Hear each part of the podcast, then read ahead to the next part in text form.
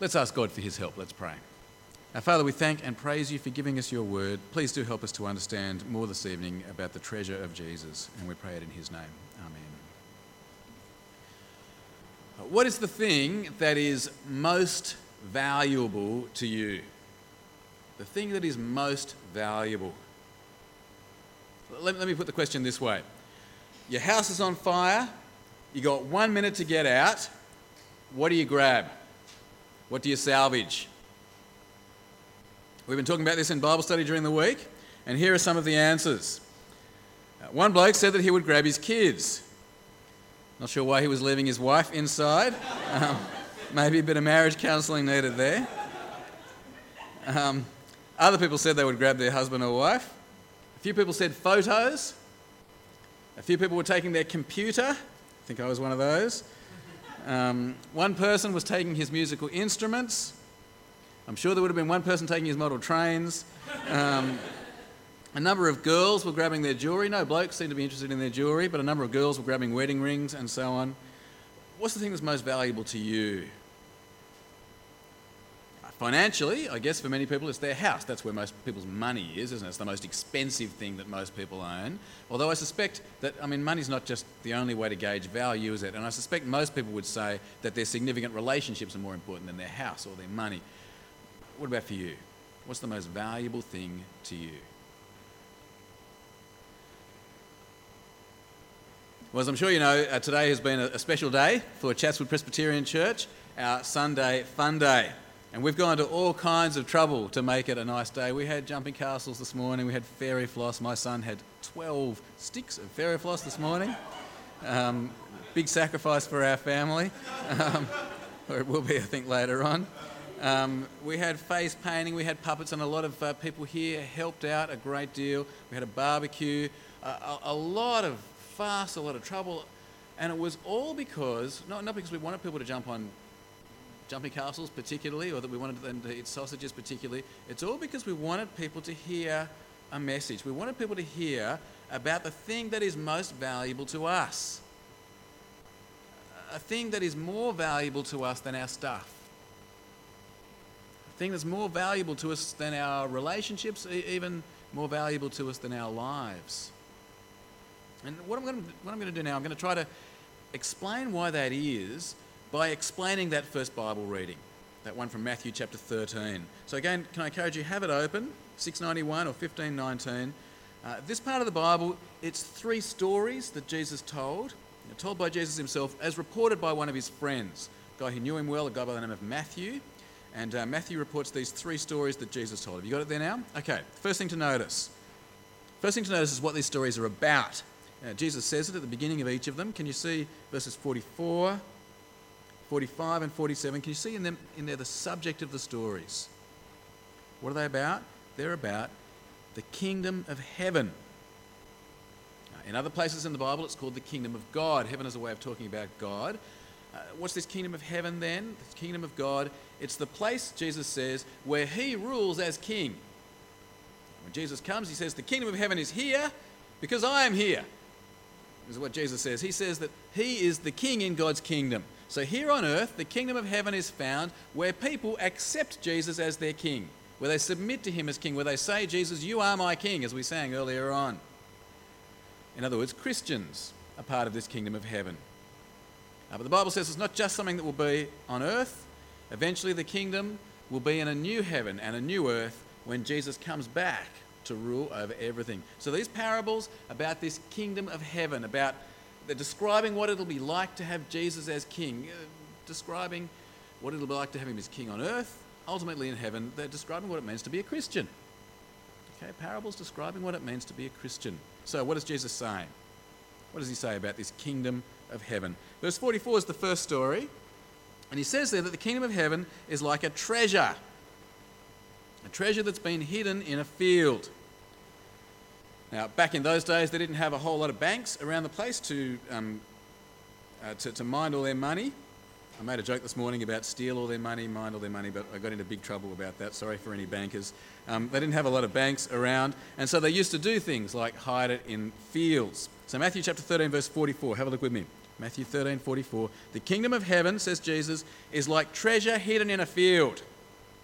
Again, in this story, something's happened to the owner, we don't know what, but for some reason it's lying hidden in the field and it's unclaimed. Uh, one day a bloke happens to be in the field and he finds this treasure.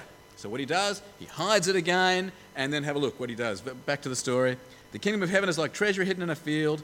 When a man found it, he hid it again, and then in his joy went and sold all he had and bought that field. A couple of things to notice. First, uh, notice the bloke has to sell everything to get this field, all his stuff his house, his car, his iPod, his flat screen TV, his Stratocaster, even the clothes off his back. It all has to go. It doesn't say he sold his wife and children, but if he had them, they had to go. Uh, auctioned to the highest bidder. He has to sell everything to get hold of this field. A second thing to notice as you notice that he sells everything he has with joy. He is stoked to give it all up. As he sees all his stuff disappear at the garage sale for half the value that he bought it at, he can't stop giggling. Um, every time something else goes on eBay, he is jumping for joy. And why? Well, because he knows that treasure in the field is so much more valuable. So, what's Jesus saying, do you think? What's Jesus saying? What's this little story tell us about God's kingdom, about being a Christian? Well, I reckon Jesus is saying that being part of God's kingdom is valuable. Don't you think? He's saying it's more valuable than everything else you have put together. If you could only know, Jesus is saying, how valuable it is to have, me as your king, you would happily, joyfully give up everything you have. That's what he's saying kingdom of heaven is valuable. Second story. A second story I think is quite similar. This time we meet a merchant. He's on the lookout for pearls.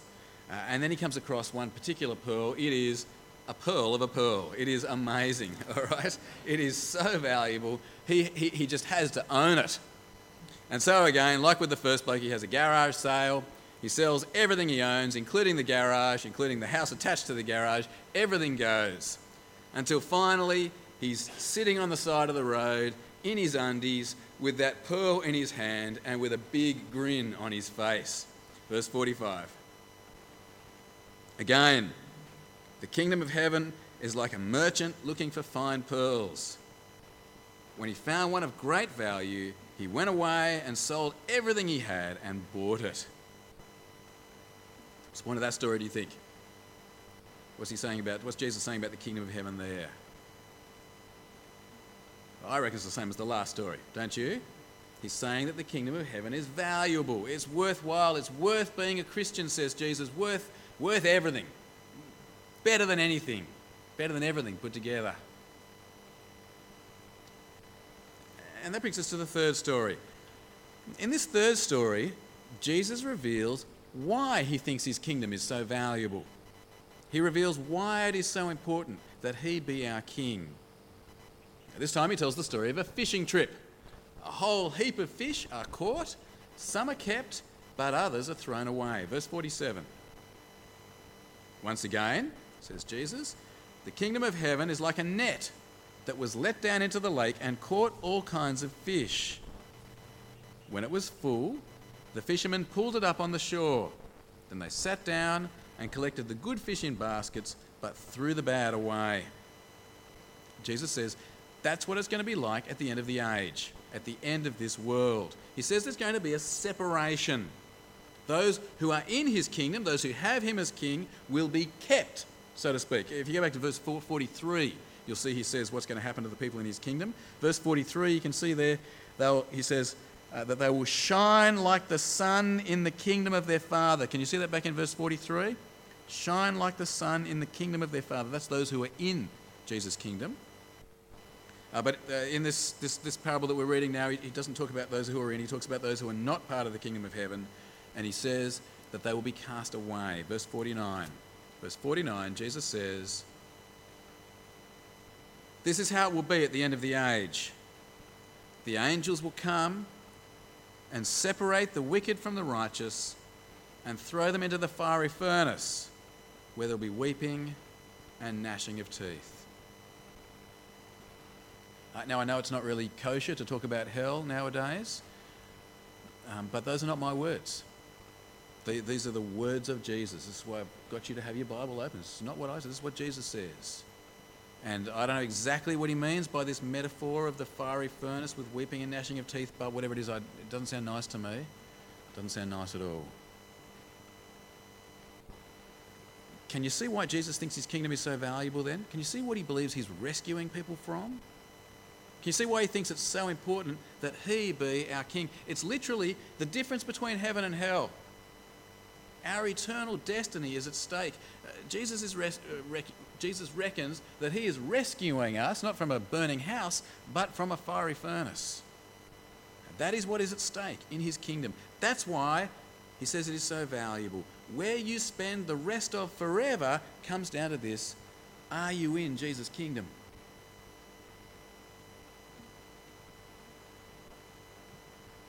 Uh, here at Chatswood Presbyterian Church, we believe Jesus.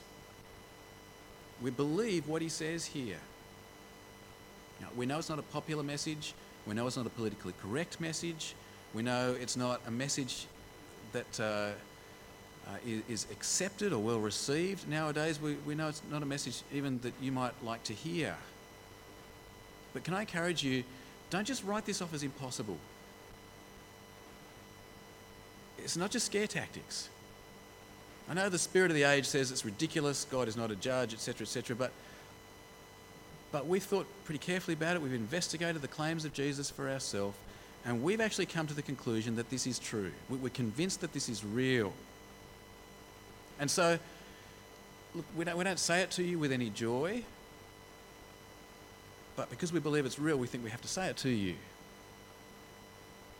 Here's what Jesus says To have him as king determines where you spend eternity. That's what we believe is true. And so we believe that the most valuable thing in our lives is being part of Jesus' kingdom. To us, having Jesus as king, it's more important than everything else we have put together, more important than our stuff, more important than our relationships, more important even than our very lives. Those things, they're just for a few short years. The stuff we have, soon be gone. The relationships we have, soon be gone. Even our lives, soon be gone. But what Jesus offers here lasts forever. So much more valuable. And that is why we invited you here tonight. That's why we went to all the trouble to have a Sunday fun day today. Because we want you to know Jesus as well. We want you to be part of his kingdom. We want you to have this priceless treasure as well, this precious pearl. So, how can you do it? How can you become part of Jesus' kingdom? Now, we could spend a long time thinking about this, but I just want to, in a couple of minutes, explain, I think, uh, hopefully, fairly simply and briefly, how it is that you could be part of Jesus' kingdom. Uh, the first thing you need to do, the first thing you need to do, you need to realize that you're not naturally a part of Jesus' kingdom. Uh, none of us are. Uh, you may be a, a very nice person, a very righteous person, a very good person. But the Bible is clear that none of us are worthy to be part of Jesus' kingdom on our own merit. We are what the Bible calls sinners. We don't always obey God as our King. But the great news of the Bible is that Jesus has come to open up his kingdom for us, to rescue us, and to open up his kingdom for us. The Bible talks about how his death on the cross pays for our sin, redeems us from sin. The Bible talks about how through the death and resurrection of Jesus, we can be forgiven for our sin, our slate wiped clean. I just want to show you one other verse from the Bible, and I've put it on your outline there. It's from our second reading. Colossians 1.13. Can you see where I am on the outline now? Right hand side, about a third of the way down. I just want to show you this one verse here. You got it there? It says, For God has rescued us from the dominion of darkness and brought us into the kingdom of the Son he loves, in whom we have redemption, the forgiveness of sins. Can you see a few things there? Can you see that in Jesus we have redemption?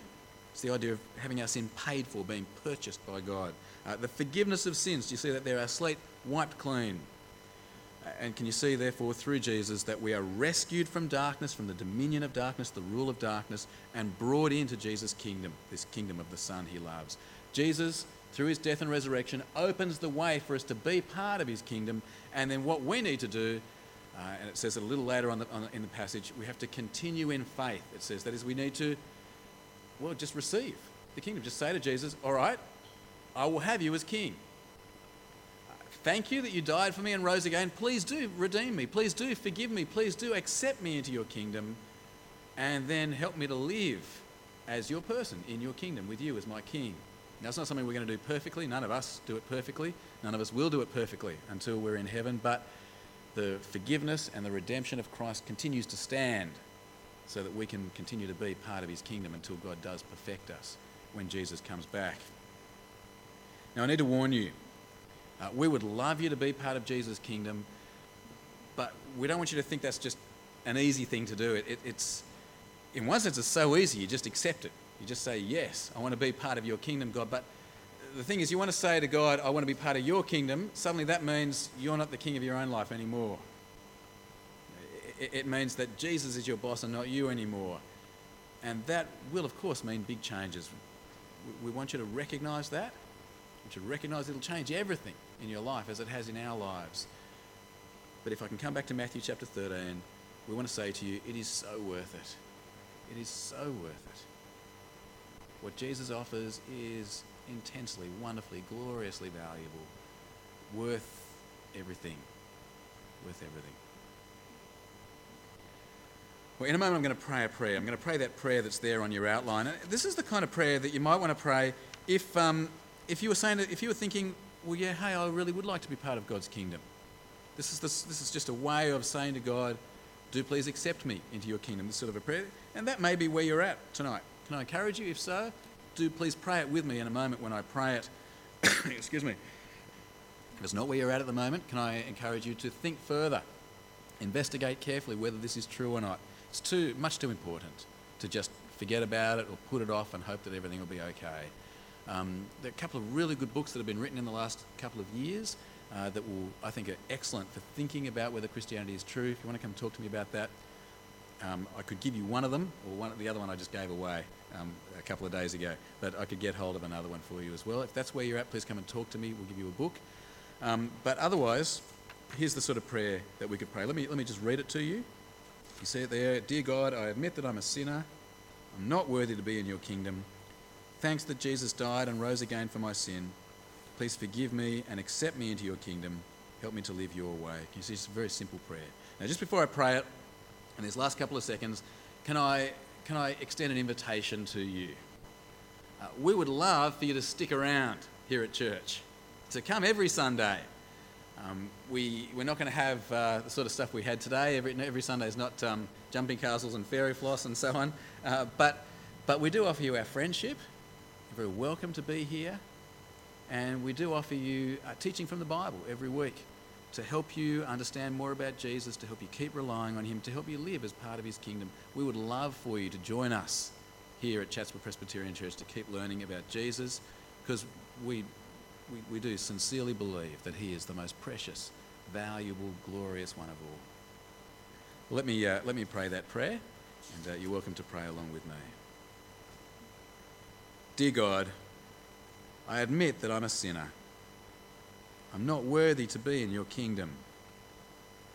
Thanks that Jesus died and rose again for my sin. Please forgive me and accept me into your kingdom. Help me to live your way. Amen.